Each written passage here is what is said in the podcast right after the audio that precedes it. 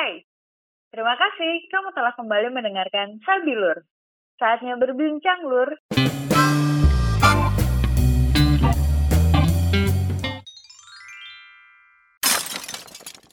Hai dulu-dulu sadayana balik lagi sama kita di podcast Sabilur bersama gue Ulan dan Dan aku Hani. Dan hari ini kita punya teman baru uh, Noni Belanda. Wow.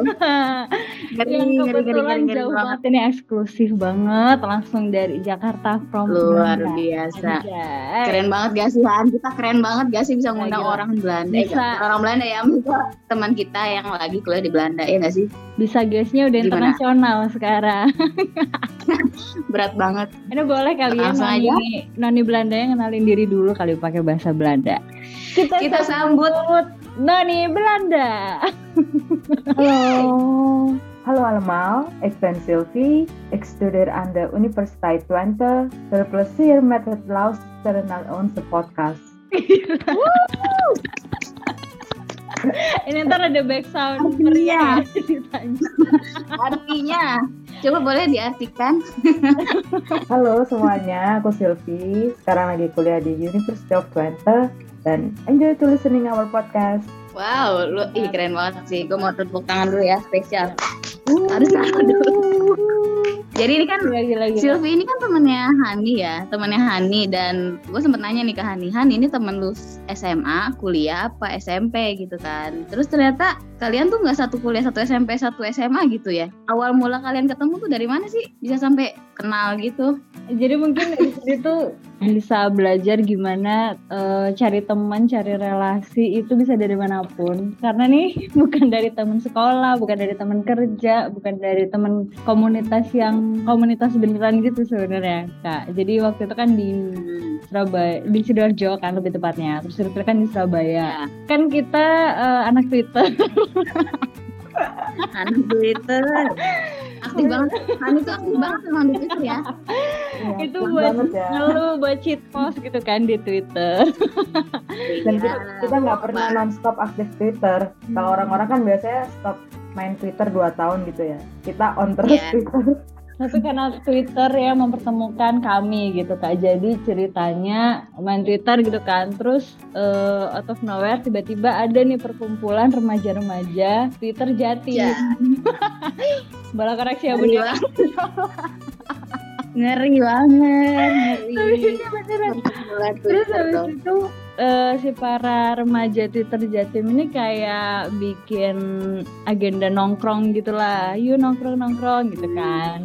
Terus ya udahlah mikirnya kayak iseng-iseng dan ya udah daripada gabut gitu kan. Terus ya udah deh eh, nongkrong deh tuh.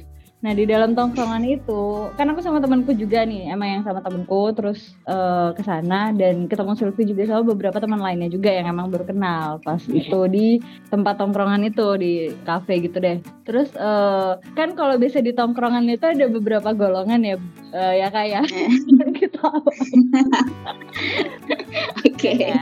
Terus kita tuh nggak nyambung sama obrolan mereka waktu itu. Jadi kayak kita ngegibah sendiri deh ngomong sendiri gitu dan nyambung gitu kan. Terus habis itu ya udah deh dari situ kan tuker-tukeran kontak terus follow-followan Twitter gitu kan. Lumayan ya nambahin follower Lumayan, benar-benar. dari situ dah akhirnya eh, aku dan teman-temanku sama Sylvie sama teman-teman yang lain yang di satu gerombolan itu tadi yang ibaratnya cuma nyambung sama ini doang nih gitu bikin grup lagi Iya. gitu terus dari situ deh Oh. eh, ada beberapa teman lain sebenarnya tapi yang kayak paling termaintain gak sih? Maksudnya aku bisa jaga komunikasi itu cuma sama Sylvie doang di samping sama emang yang udah temenku gitu kak. Jadi karena juga komunikasinya sama Sylvie juga kejaga terus pas dia ternyata duluan di Jakarta terus habis itu pas aku ke Jakarta yang ke kantor yang sekarang ya udah eh, dulu tuh sempet yang kayak kerja bareng apa segala macam gitu-gitu deh. Jadi sampai sekarang komunikasinya gitu. Jadi karena Twitter ketemunya. Karena Twitter dan karena, Twitter satu frekuensi ya. Iya, obrolannya ya. Dan kayak sama-sama kalian tuh sama-sama anak tunggal apa segala macam. Banyak kesamaan ya. Benar. Terus gimana Silvi kesan-kesannya setelah mengenal Hani? Gimana orang itu Hani? Aduh, kok jangan gitu. Malu, Kak. di antara teman-teman kita yang di komunitas Twitter sih memang Hani yang paling sering aku kontak karena satu frekuensi terus punya selera humor yang sama obrolannya juga nyambung Kisah di ghostingnya sama. ya serius sama Pada ya. zamannya, Bu. Pada zamannya, Kak, pada zamannya tapi. Iya. Oke. terus isi going ya kita malam-malam ke McD gitu malam-malam ke Blok M cuma buat cari ayam penyet yang kayak gitu-gitu deh. Gitu terus. Oh, jadi emang udah deket banget tuh Mm-mm. Terus pas dia eh, kan sebenarnya dia udah cerita nih kak kan mau ke Belanda, tapi masih eh, yang kayak bu doain aku ya segala macam. Karena dia pas kerja tuh juga udah sibuk banget gitu loh jadi tutor di mana bun? Purwadika gitu ya. Purwadika juga part time coding school gitu. Oh Jadi iya iya iya. untuk data science. Nah aku juga sambil oke. part time di sana kalau malam makin capek. Sebenarnya sibuk ya. Tuh, terus berarti memang Hani udah tahu kan sebelumnya tahu tapi dia yang karena dia belum cerita sama sekali nih kan tiba-tiba udah mau berangkat aja. Kapan ya kalau ngabarin itu benda? Pokoknya udah hamin berapa gitu dia berangkat gitu. Jadi terakhir Oh, gitu. tuh 2020 sebelum covid. Sebelum Betul. dia resign dari kantornya terakhir sebelum dia balik ke Surabaya dan sebelum dia berangkat. Jadi nggak ada farewell Terus farewell ini bun aku tuh pengen sekalian kamu cerita yang habis menang hackathon kemarin loh. Gila otaknya. Aduh. Gila. Gila sih. Otaknya terbuat dari apa kalau boleh tahu? Loh. Nggak tahu nih saya juga nih. Kayaknya otak-otak saya merasa akhir-akhir ini agak lemot gitu. Maksudnya nggak selancar dulu waktu S1 apa iya? Tapi udah menang hackathon bu. Kan lemot. Lemot aja kayak gitu Oh, ya? iya gimana Gua kalau lemot lemotnya? bisa mikir setelah tiga tahun kerja nggak ngelatih otak untuk belajar se- seperti kita dulu waktu kuliah itu ngerasa otak ini kayaknya agak beku deh gitu. Jadi butuh pemanasan otak. Jadi dengan ikut ngerasa ya otakku nggak selancar dulu gitu. Tapi ya nggak apa-apa sih. Maksudnya sekarang udah mulai panas lagi otakku. Cuma awal-awal kuliah tuh otakku masih beku nih. Apa sih ini gitu. Ini ngomongin apa? Belajar apa gitu. Lama-lama udah panas otaknya aku sama timku yang dua orang Belanda yang dua orang Indonesia aku sama temanku diskusi gimana sih cara mecahin ini gimana biar kita bikin bot yang bisa menghasilkan profit paling banyak. Jadi dia tahu bot yang kita bikin itu tahu kapan harus jual kapan harus beli terus profitnya berapa jangan sampai stok kita minus atau minus pun itu juga harus sedikit gitu. Kita bikin algoritmnya. Karena kita nggak punya cukup banyak waktu cuma 6 jam untuk bikin botnya akhirnya kita udah pakai metode yang simple aja gitu. Kayak yang lainnya tuh udah pakai metode yang wah susah-susah nih canggih-canggih gitu ya kita udahlah yang simple aja lah yang penting masuk akal gitu. Jadi aku tuh bikin banyak decision rule gitu loh kapan harus jual kapan harus beli terus kalkulasinya kayak gimana terus kita nulis code-nya udah 6 jam dan itu ada kendala waktu mau final malah code kita nggak bisa disatuin dari code aku sama temanku sama yang dua orang Bali nggak bisa disatuin karena beda environment kan yang kita kita bikin di uh, laptop kita sama laptop mereka tuh beda environment terus gimana nih? Gitu. Akhirnya kita nemuin cara gimana jadi nyatuinnya. Terus waktu final itu kita benar-benar udah otomatis ini wah waktu awal-awal final final itu kan sama 30 menit kan. Jadi buat itu jalan otomatis dilombakan siapa yang paling banyak profitnya gitu. Kita itu dari awal maintain di nomor 2 terus. Terus waktu mau akhir-akhir nih 5 menit akhir kita malah turun nomor 3 nomor 4 nomor 5 waduh kalah kita ini kalah tapi udah kita ketawa-ketawa aja saya nothing tulus. Kita nggak mengharapkan menang juga. Soalnya menang pun kita nggak dapet apa-apa kan. Cuma ya dapat apa dapat hadiah. Tapi kan hadiah juga disumbangkan untuk korban Ukraina. Jadi kita nggak dapet apa-apa. Jadi udah nothing tulus gitu. Wah, kita malah udah tiga menit lagi. Kita malah turun lagi jatuh ke nomor 5 ya udahlah biarin ini algoritma kita. Kayaknya lagi ngaco deh gitu. Itu masih di nomor 5 terus ya. Terus habis itu ya mereka udah teriak-teriak kan si jurinya gitu. 5, 4, 3, 2, 1 nah anehnya waktu mau satu si tim kita ini botnya tuh loncat dari ranking 5 jadi langsung ranking 1 paling banyak profitnya terus kita juga sampai ketawa. Aneh itu nggak tahu kenapa ketawa. Terus kita juga sampai ngakak sampai beneran ini serius gitu? Kayak ada keajaiban pas dari mana? Langsung loncat nomor satu. Doa ibu nih.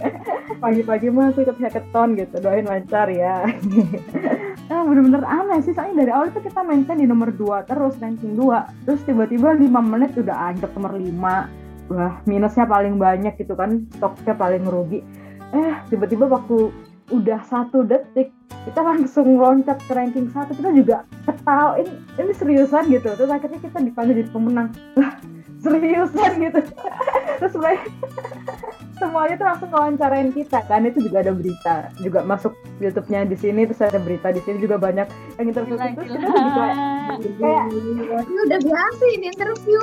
Malu-malu. dan itu aku tuh jadi satu-satunya peserta cewek di hackathon itu jadi di antara 100 orang itu 100 lebih lah ya itu cowok semua gak ada yang cewek dan mereka kagum karena aku cewek sendiri dan tim kita menang yang ada ceweknya apakah ini rahasia kalian gitu sebagai pemenang karena ada cewek satu gitu Gokil banget. Bisa ya. bahkan terus mereka udah langsung nanyain metode kita gini gini gini gitu ya ini kayaknya karena ada satu cewek ya karena kalau cewek kan punya pandangan yang berbeda makanya tim kalian bisa menang yang lainnya kan cowok semua pandangannya sama kalau cara memecahkan masalah sama gitu ya bisa jadi sih gitu kan Gila kak ini berarti Bisa, bisa. Sabilur setara sama media di Belanda loh. Bisa ngomong. Suatu kehormatan ya kita bisa. Wow. Iya. sama gila. Tapi boleh nggak lebih sih grogi ini sih dijelasin dulu kali ya hackathon itu apa? Nah, hackathon itu sebuah lomba atau kompetisi coding atau programming untuk memecahkan masalah atau membuat bot atau membuat mesin gitu.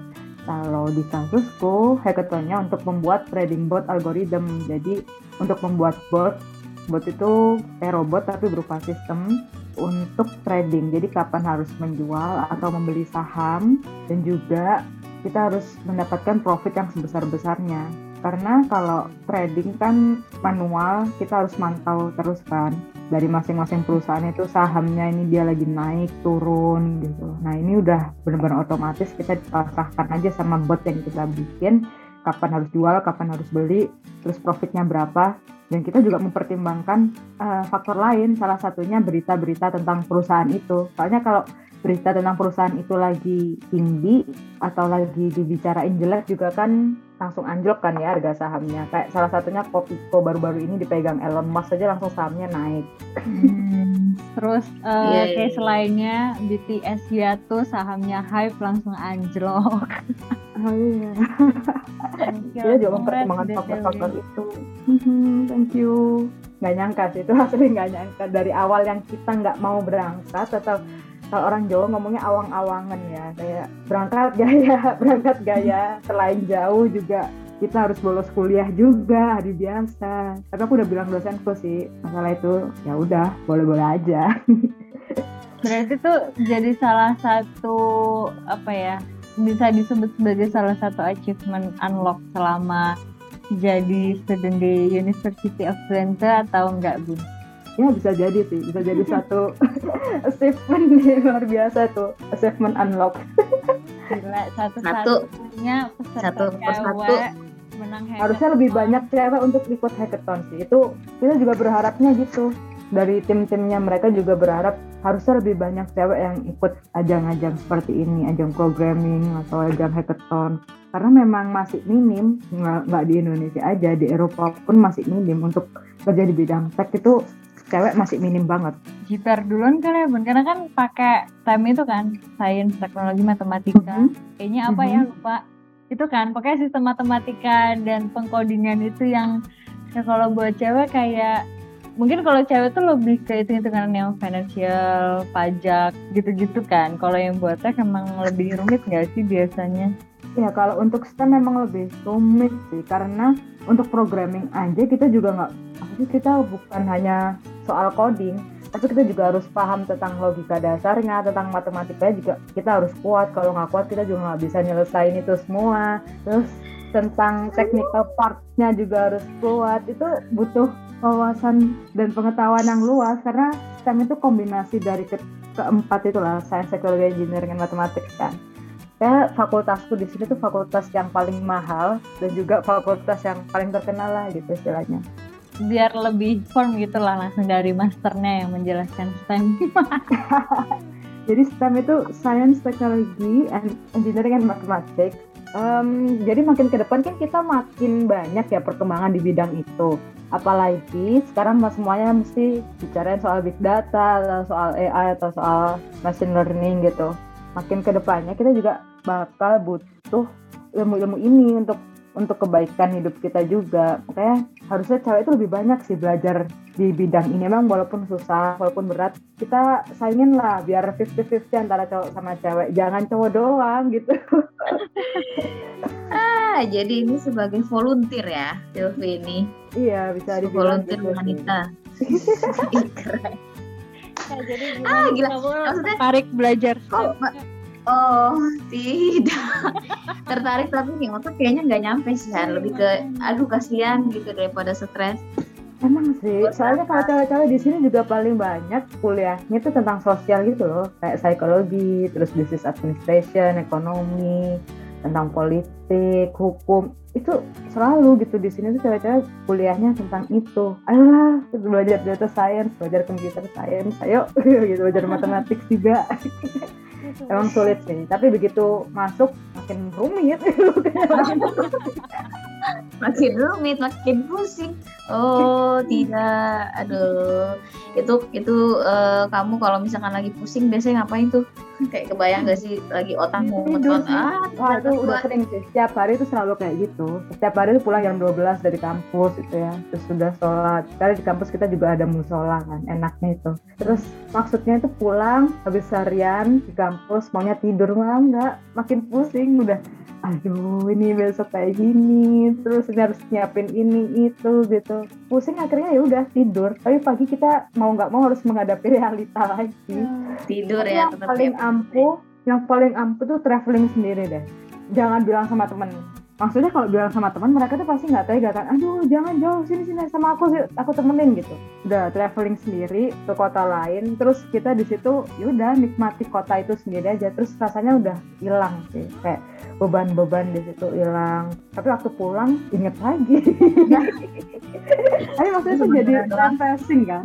Maksudnya setelah refreshing gitu kita dapat insight-insight baru gitu loh jadi memandang masalah kita tuh dengan cara yang berbeda karena kita kan udah nggak suntuk kan. Otak kita udah nggak full banget gitu. Traveling dan Iya. tidur dan makan makan. Makanya di sini tuh makan udah nggak teratur karena udah bawa bekal banyak terus jam 12 wah, lapar makan terus tidur. Pagi nggak sempat sarapan atau cuma makan pisang atau buah terus langsung berangkat kuliah. Makan itu bener nggak teratur tapi kalau dengan makan dan masak enak itu juga salah satu healing ya healing terbaik. Benar benar benar benar Bener-bener makan enak adalah salah satu healing.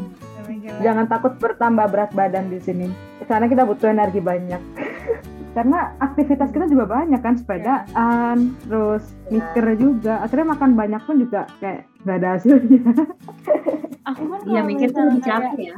meeting meeting dua kali aja atau abis ngerjain satu tugas aja itu langsung lapar lagi. Yang pusing banget. Jadi kayak ya Allah mikir mikir padahal cuman hasilnya nggak yang seberapa. Tapi langsung yang lapar banget gitu loh gila mikirnya bener-bener harus makannya bener sih walaupun nggak teratur tapi karena kemarin aku sempat yang drop itu kan jadi kayak harus ada jajanan yang tetap masuk ke lambung sih biar nggak tepar Iya. nggak- Ada cemil-cemilan gitu ya. Ya, Ya. pasti itu pasti Hai, terima kasih telah mendengarkan podcast Sabilur. Jangan lupa dengerin episode selanjutnya ya. See you!